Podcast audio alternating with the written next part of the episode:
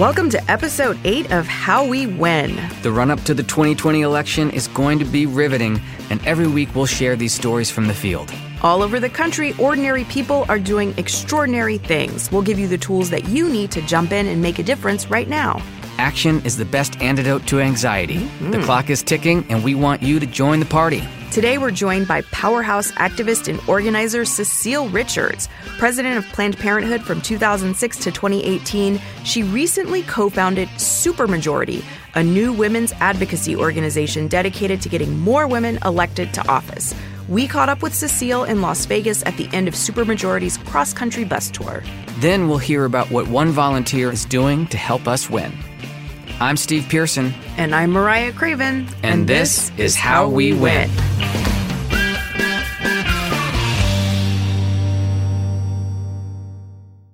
Hey, dude. Hey, what'd you do this weekend?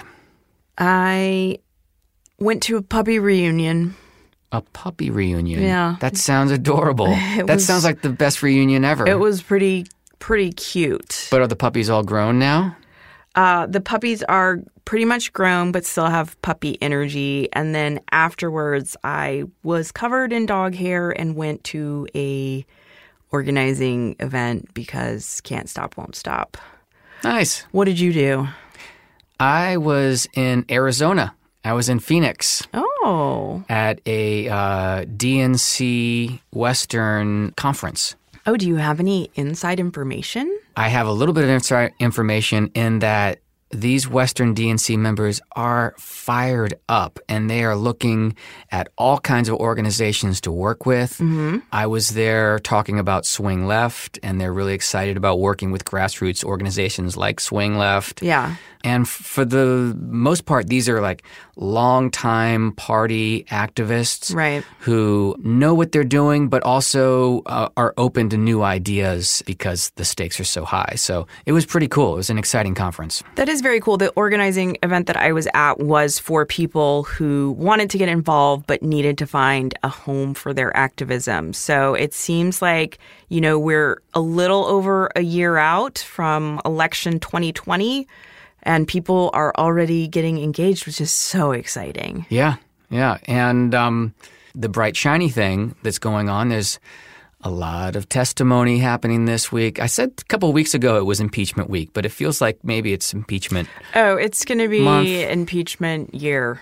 It, it's just going to be all impeachment all the time for a while now. Um, but we know the House impeachment inquiry is officially underway, hearing some interesting testimony. It's happening really fast, Yeah. and the whistleblowers, plural, are- Right. are, coming forward. The first actual White House official has testified. And from that, we know how concerned John Bolton was before this phone call to Ukraine even happened. You know who's going to be the hero of the day? Please don't say John Bolton. It's going to be no, John please, Bolton's please, please, mustache, specifically his mustache, not him as a person, because he's still a garbage person.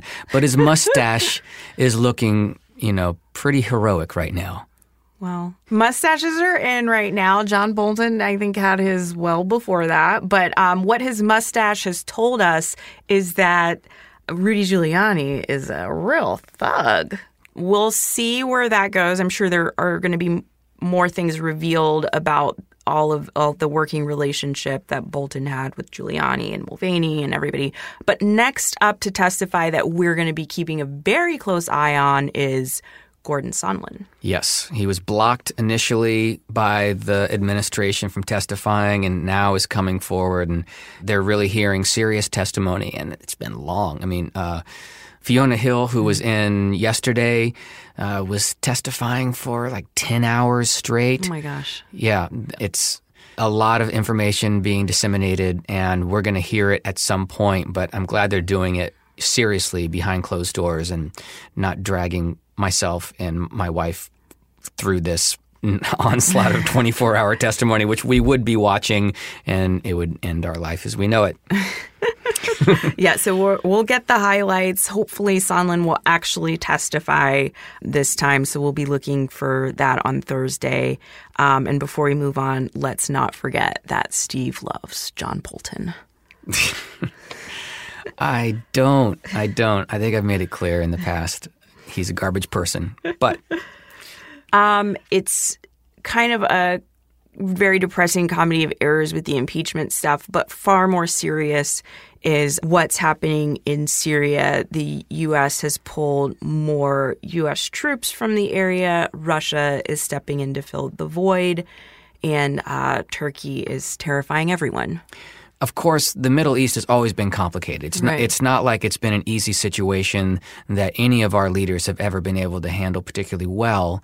But in this case, uh, there was somewhat a bit of stability until Trump unilaterally had a conversation with Erdogan and decided just to pull forces and basically leave an open door for him to invade Syria. Mm-hmm. It's really important for people to stay up on this. This is how we hold this administration accountable by being informed and being smart.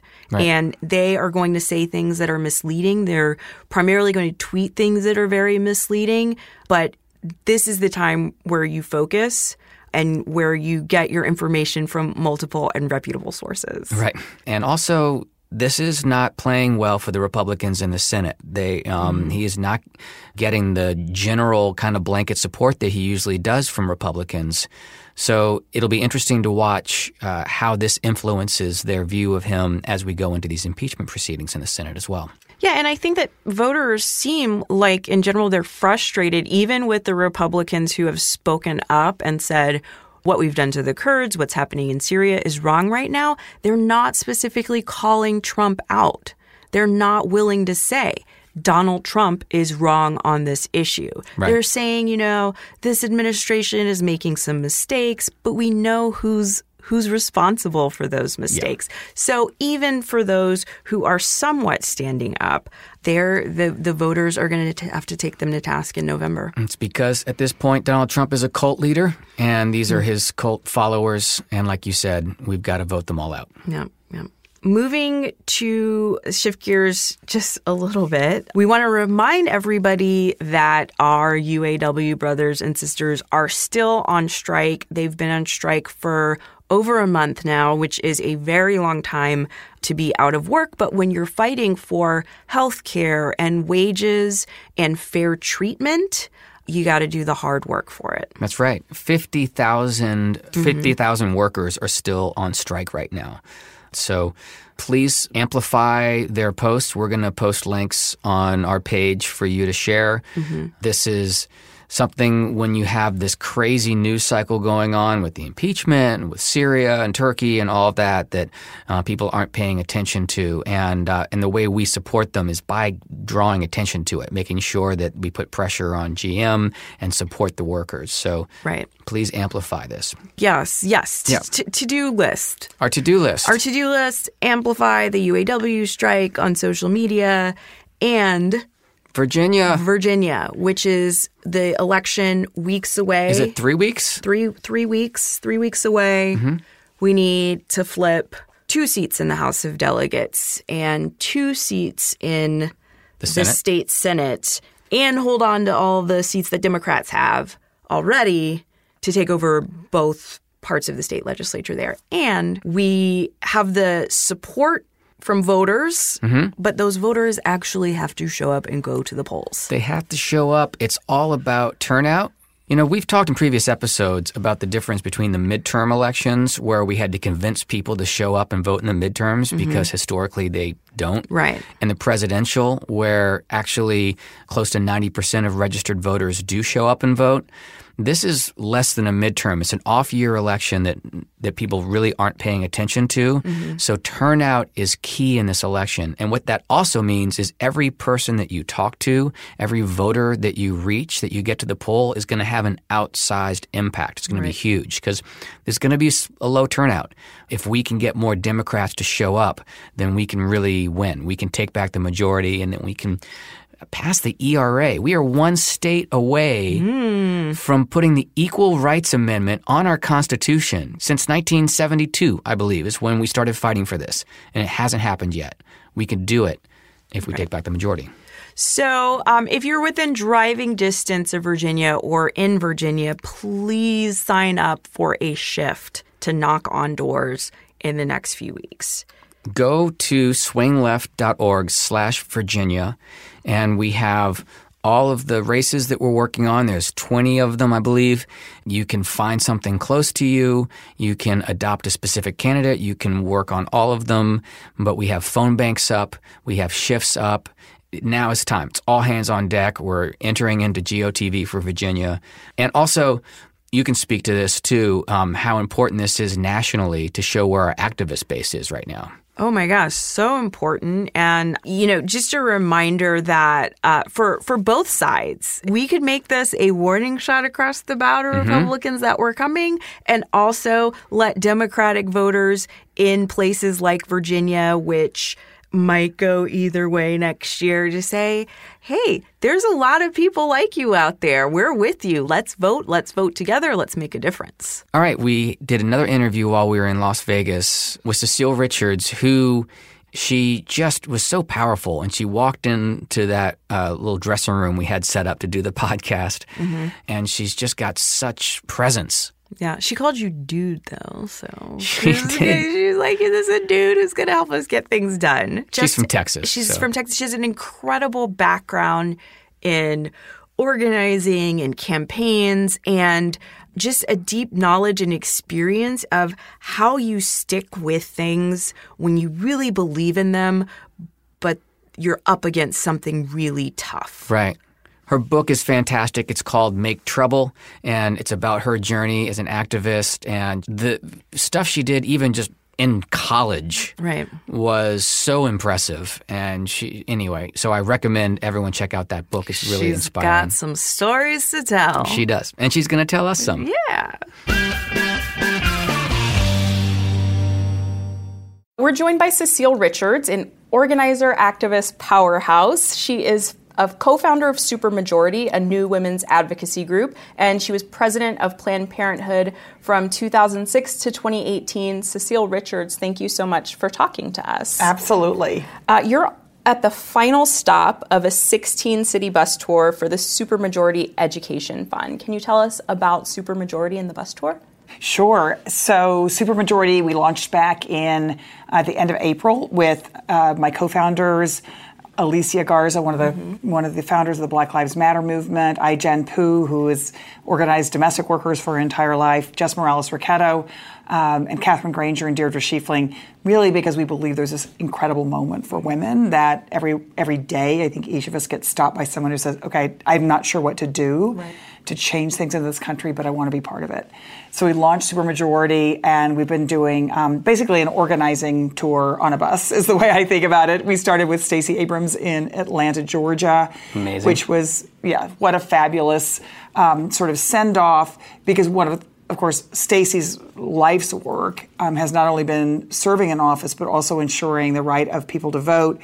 And we know in this country that women, women of color, women with low incomes, mm-hmm. have the most um, difficulty accessing the voting box, be, you know, because of all the barriers that the states put put in front of them. So anyway, we've been on this wild tour. You know, we left Atlanta, rolled into Birmingham, Alabama, went through Florida, on up through Virginia, and then really all the way through the Midwest, um, and ending up today in Las Vegas, Nevada. Mm-hmm the important part or the additional important part of this is we've been meeting up with presidential candidates on the road. Mm-hmm. So we um, we were with Pete Buttigieg in South Carolina, with Julian Castro and Beto O'Rourke in Austin, and then today, sort of the grand finale, of course, is being here with Senator Elizabeth Warren and Senator Kamala Harris. Wonderful. Yeah, this is such an exciting tour. and you talked about founding Supermajority not that long ago, and you really picked an interesting time in how women are being perceived in the US right now.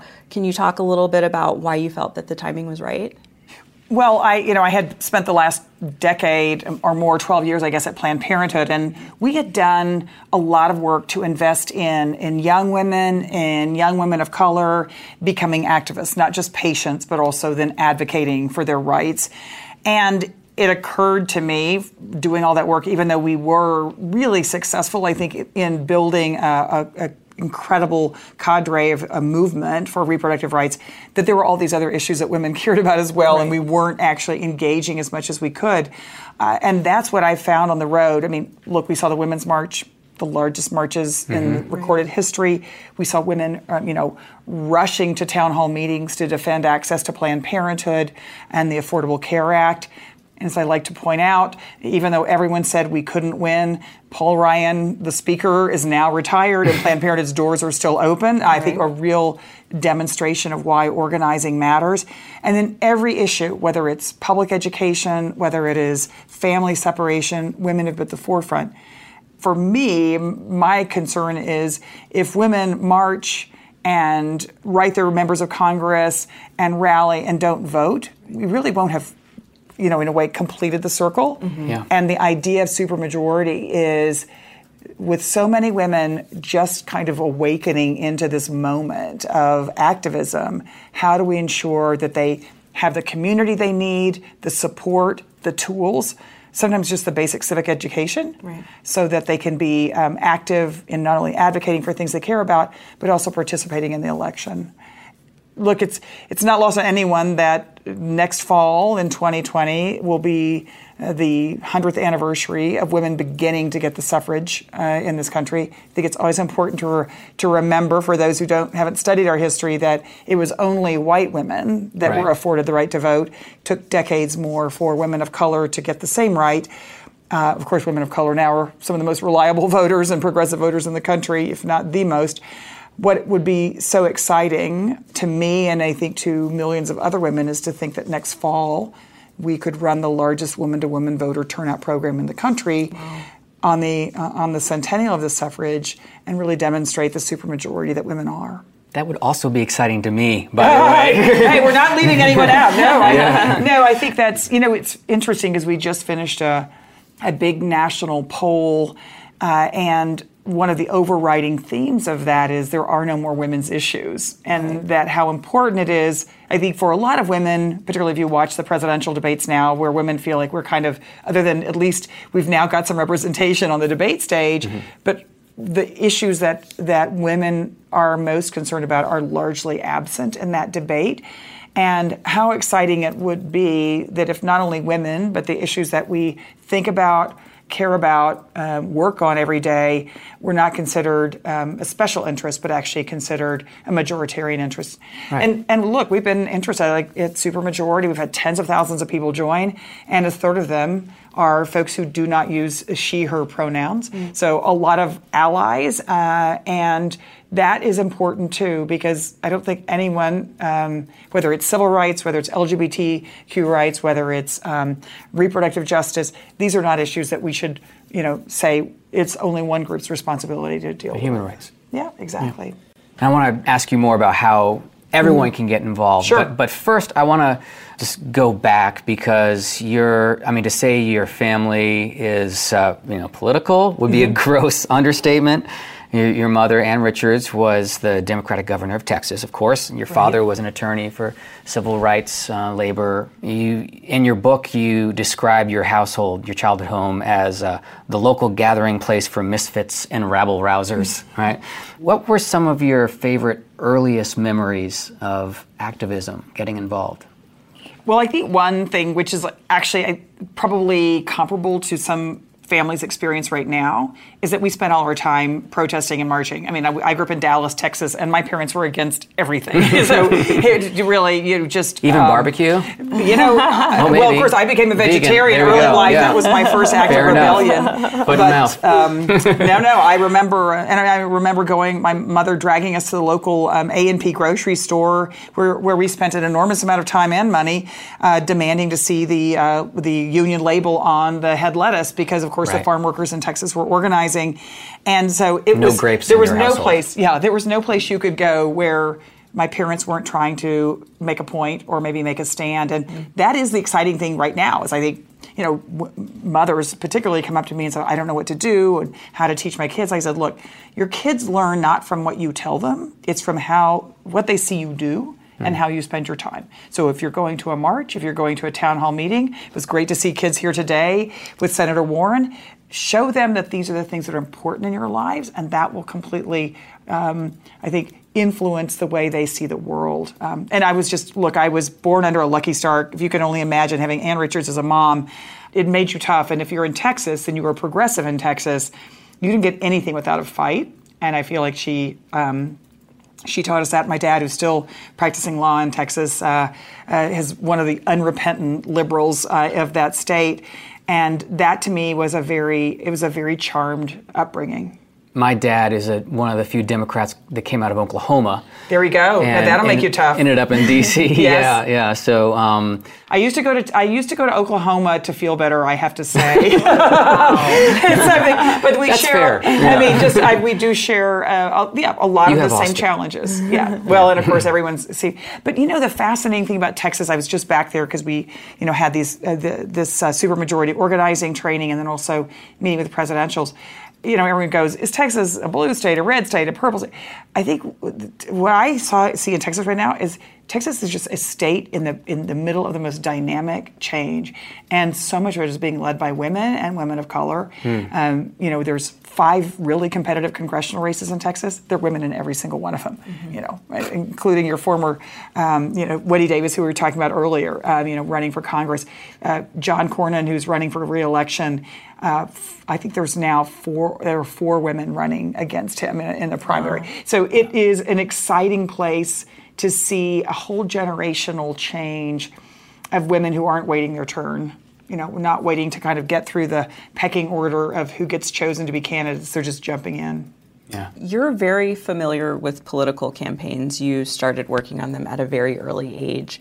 How have you seen them change as women have become more involved and outspoken in them? Well, first of all, I would say women have always been involved. In fact, my mother used to joke. She said, you know, the, the real sign for because women were always the volunteers in mm-hmm. campaigns, um, and it, it, wasn't until much later in my mother's life that she that she actually even considered after we were all grown considered running for office herself. Mm-hmm. She used to joke that you know you could really tell who was the woman most most important by the length of her, her, her the phone cord that she had at the at the campaign office because that means she could really really get around. Hmm. Um, so I think women have always been the ground troops, um, mm-hmm. and they are still. Mm-hmm. The exciting thing is now women are looking around, and particularly because of all the young women who've come into Congress, young women of color who are demystifying what it's about and showing. you know, I was with Lauren Underwood the other day, the new congresswoman from Illinois, and I swear, you know, after being in a room full of women and listening to Lauren Underwood, every single one of them thought they could be in Congress, and that to me is what's exciting is just um, pulling back the curtain and yeah. Uh, and also saying to women, don't wait your turn, start before you're ready. Wow. Are volunteers doing the same things on campaigns that uh, they did when you? I mean, you started when you were like 16 mm-hmm. working on campaigns. I, I mean, look, I think some of the tactics have changed, but in terms of women being uh, really being the activists, whether it's door knocking, whether it's texting now, whether it's phone banking. I do think that, look, women are the majority, particularly in the Democratic Party. Women have always been the majority of voters and activists. Um, right now, women voting in historic numbers. And yeah. so I do think the, the relationship between women, women using those kind of connections with their peers to get them involved in politics is something that is exciting and, and wonderful uh, to see more of. But the other thing is we see we're seeing women running campaigns now. Mm-hmm. You know, it was great to be with Julian Castro the other day and you know meet his campaign right. director. Um, really, really talented uh, young woman. Uh, and up and down these national campaigns, I think there's a recognition that women can be in charge and can lead. Uh, and I hope that this is, I hope this is now becomes the new normal. Mm-hmm. Um, and I, I, think we still recognize that for women candidates and particularly presidential candidates, there's a double standard. But I love the fact that now there's not just like the archetypal woman running for office. When mom ran, you know, she had all these rules. You know, never change your hairstyle. You know, all these things you had to be. And I look at the look at the women running for Congress, running for president each one of them is unique. They bring their different skills and attributes and leadership styles and that is you know, that to me is really exciting. It is. Moving on to your most recent work, you mm-hmm. founded America Votes. You were deputy chief of staff for Nancy Pelosi, and you spent 12 years leading Planned Parenthood. And you saw a lot of major victories and also some devastating setbacks in the reproductive rights movement. Can you talk about what you learned about resiliency and continuing to do this work even after those setbacks? Well, I mean, there's so many things I learned, uh, and I write about a lot of them in my book because I just felt like I've got to get this down on paper. Yeah. Uh, I guess the two two things that come to mind. One is you have to celebrate the small victories. And I, you know, we went through a very tough period where Congress was trying to uh, take away federal funding for Planned Parenthood. Literally, what we, you know, defunding Planned Parenthood, which would mean so many people would lose health care. And it was the odds were completely against us. Mm-hmm. Um, you know, we had obviously Republicans had control of the Congress. We had uh, Republicans control the White House, in fact, I remember that's what Jared Kushner said to me. He said, "We control everything now. You, you know, you all basically don't have a chance." I heard that um, part in yeah. your book. You were reading it to me, by the way. I was listening to the book on oh, tape. really? Okay. yeah, um, so bizarre. but I think the important. So two things coming out of that. One was. Uh, I, I, figured out actually a friend of mine out of the environmental movement uh, said to me, "You can't you can't fight the completely every day without having you know recognizing the achievements." And he said, just figure out how many people you serve every day. Mm-hmm. And so I, I kind of did the calculation. It was like 5,892 or something at Planned Parenthood. Mm-hmm. And so I thought every single day that our doors stayed open, that many people got health care, and a lot of them wouldn't get it as a, uh, otherwise. And that helps you keep going, is just recognize you don't know what's going to happen at the end, but if you can do that each day, then then that's actually changed people's lives. And the other thing I learned out of that fight was um, that you really only win when you never give up. And that was, of course, that historic evening or night. At that point, it was like in the morning uh, in Congress when we didn't have the votes to, to block the defunding of Planned Parenthood and the overturning of the Affordable Care Act. I remember seeing Senator Patty Murray a couple hours before. She said, "Cecile, I just don't know what we're going to do. We just we just do not have the votes." And we just agreed. We just had to keep fighting. And of course, that was the night that John McCain made his mm-hmm. famous you know, thumbs, thumbs down, down sign. Yeah. And that would you know people give John McCain a lot of credit, Senator McCain, and of course it was it was a really important thing he did. But his historic um, vote wouldn't have been possible without people not giving up for so many months and convincing people to, to, to hang in there. So I guess those are my two lessons. You win if you don't give up, mm-hmm. and you have to celebrate the victories as you go. Very good advice that I think a lot of our frustrated volunteers will appreciate. Right. Um, thank you for the sort of behind the scenes look at, at what's going on on Capitol Hill. That's really helpful to hear about. I want to talk a little bit about the last election mm-hmm. when women in 2016, um, 53% of women elected Donald Trump. Mm-hmm. What do you think is going to be? Well, I don't. I, what do you think is going to be different next year?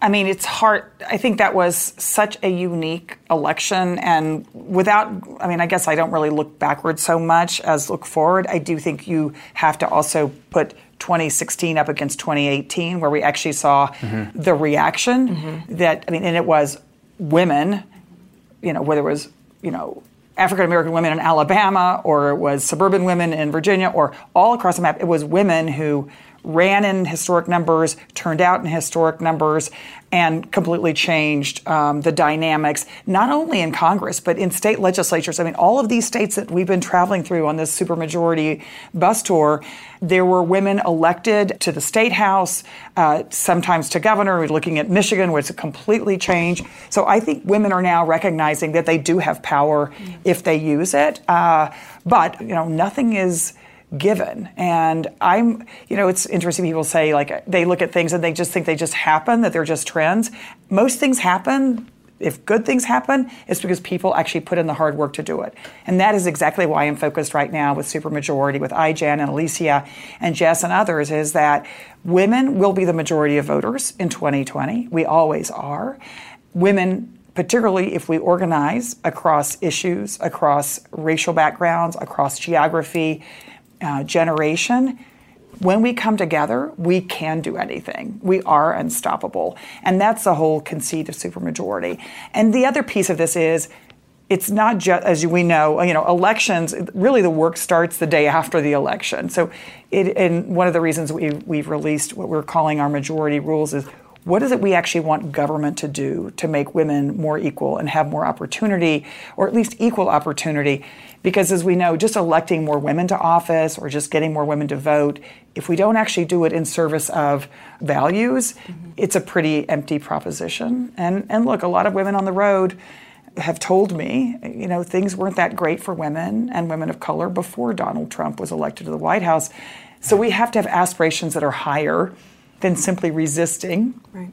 I think the the conversation that we have at Supermajority all the time is what if you imagined the world that you wanted to live in and then go build that go build that and that mm-hmm. is really I hope what we're what we're doing and that that takes all of us and it takes allies mm-hmm. uh, to say you know that would be good for everybody and and to recognize too that the things we, we really are fighting for and, and believe in, whether it's equal access uh, at the workplace, whether it's being able to live free of sexual assault and harassment and have people listen to us uh, when our stories are told, whether it's being able to access health care that's affordable for our families, uh, for our loved ones, being able to make our own decisions about our bodies, these are super majoritarian values. Mm-hmm. These are not Democratic values or Republican values these are values that transcend party. And that's why we're doing this work. And I think it's an exciting time.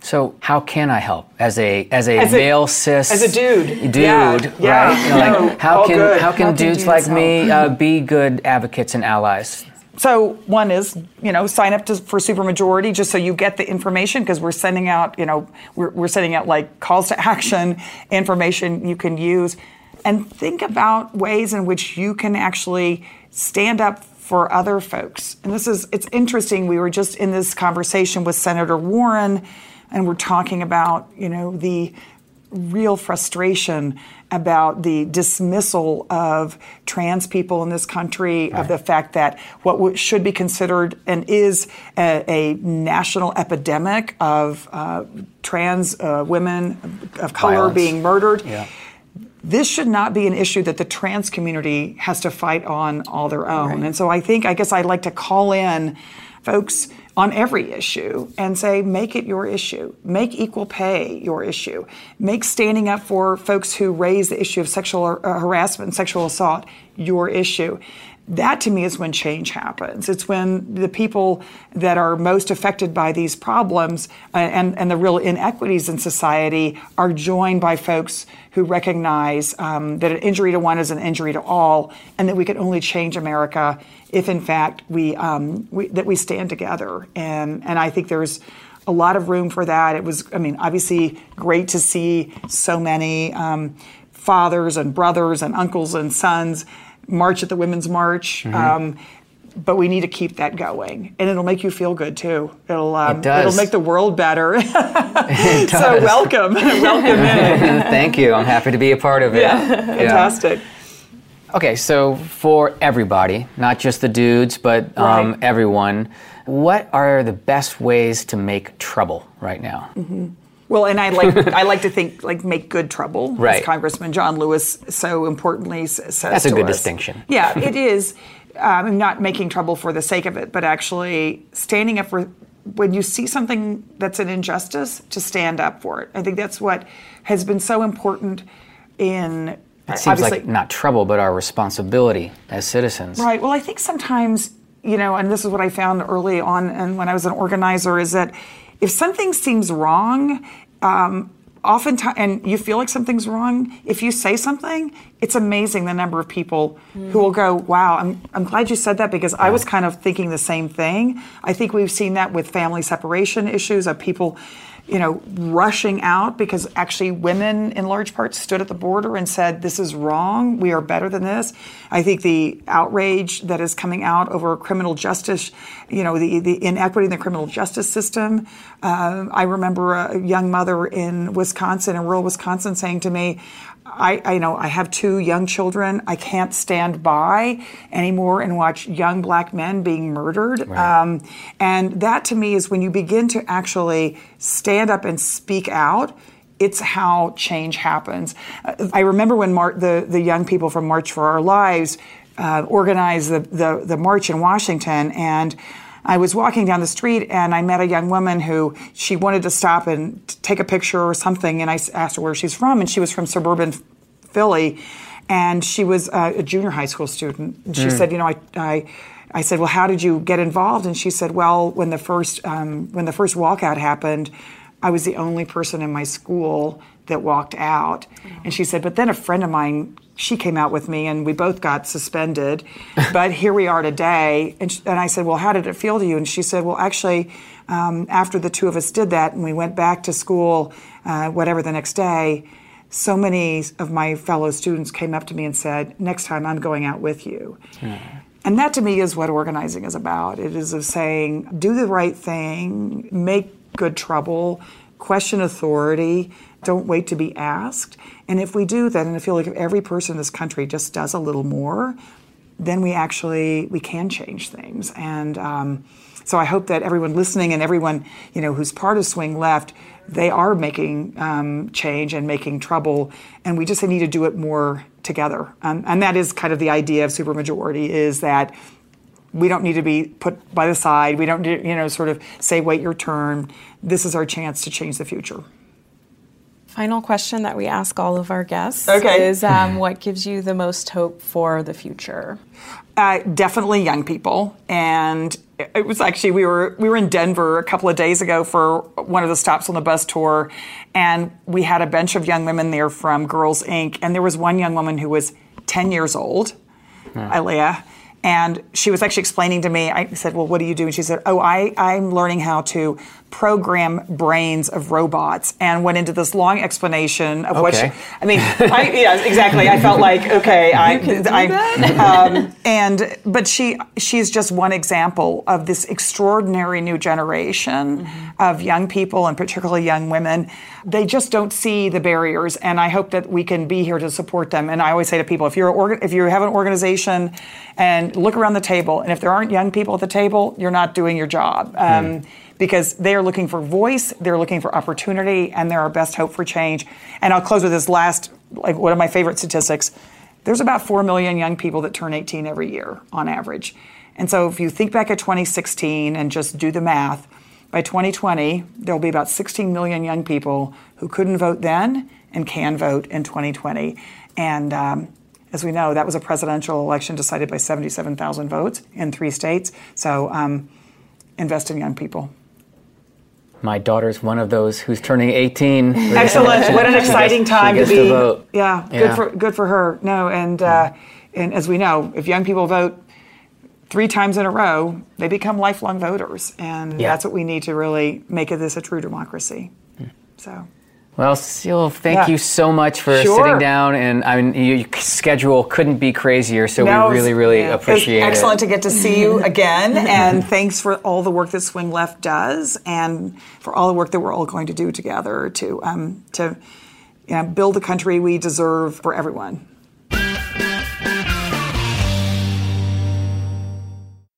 Before we go, we want to share an email we got from a volunteer telling her story and some of the stuff that she did. Um, Maureen from Santa Clara, California. Go, Maureen, go! the powerhouse organizers. I got to say, the Northern California powerhouse, I mean, we're here in Southern California.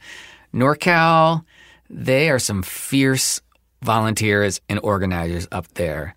They know how to make stuff happen. I wonder if there are organizers in any other parts of the country that want to weigh in and, and tell us what their powerhouse situation is like. We want to encourage everyone to share what they're doing and let's make it a friendly competition. Yeah. Let's see who, who is going to make a bigger impact.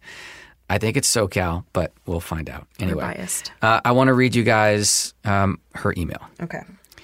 I organized a big postcard letter writing campaign last year using both postcards to voters and Vote Forward. Good resources. Right? My friends and I worked for four months and wrote over 3,700 postcards and letters to many key states across the country. Holy moly. I hosted weekly Take Back Tuesdays at my home. I like the way it alliterated, Oh, she like said. I love alliteration. And also passed out care packages to friends who couldn't come. Nothing fancy, a Ziploc bag with stamped postcards, the script, and addresses. Oh, she gave them no excuses. That's right. It felt great, except when some of our favorites didn't win, but at least we knew we did all we could. Hmm. It was the perfect way to channel the energy in massively Democratic dominated Silicon Valley and spread it to areas that needed some help.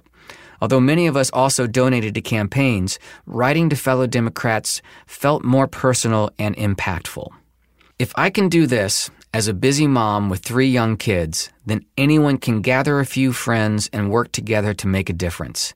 I inspired a lot of people to write and to host writing parties themselves, and that ripple effect felt fabulous. Maureen, I have goosebumps. yeah. I've recently restarted my Take Back Tuesdays, and I wanted to share today's reminder email with you below. I started it with a quote from Ethan's podcast. oh, well done, Ethan. yes. This is what happens when former English majors get pissed off. We write. Thank you again so very much. I know your podcast will reach many people and inspire them to get involved. This is absolutely essential for all the wins we need in 2020. So hang in there, get enough sleep, and drink your green smoothies. We need your energy for the next 14 months. Take care. Maureen, Santa Clara, California. What a lovely email and incredible thing that Maureen is doing for Democrats across the country. Thank you, Maureen. Thank you so much, Maureen. Uh, and our final message be like Maureen. Thank you for joining us today and for stepping up and taking action like Maureen. This is how we win. We win when we all get involved. We want to hear from you and we want your story, your stories of activism and how you're engaging people. Send us a note or even record yourself and email it to podcast at swingleft.org. Thanks to all of our subscribers. If you aren't a subscriber yet, what are you waiting for? Please do subscribe and rate on Apple or wherever else you get your pods. Share us with your friends and family and help us build this megaphone for the resistance. Use the hashtag HowWeWin2020, share our page at swingleft.org slash podcasts, and don't forget to sign up to volunteer. Next Wednesday, we'll be talking about organizing young people with two of the Parkland students and founders of March for Our Lives. These young activists are just amazing, and you won't want to miss it. We'll talk to you then.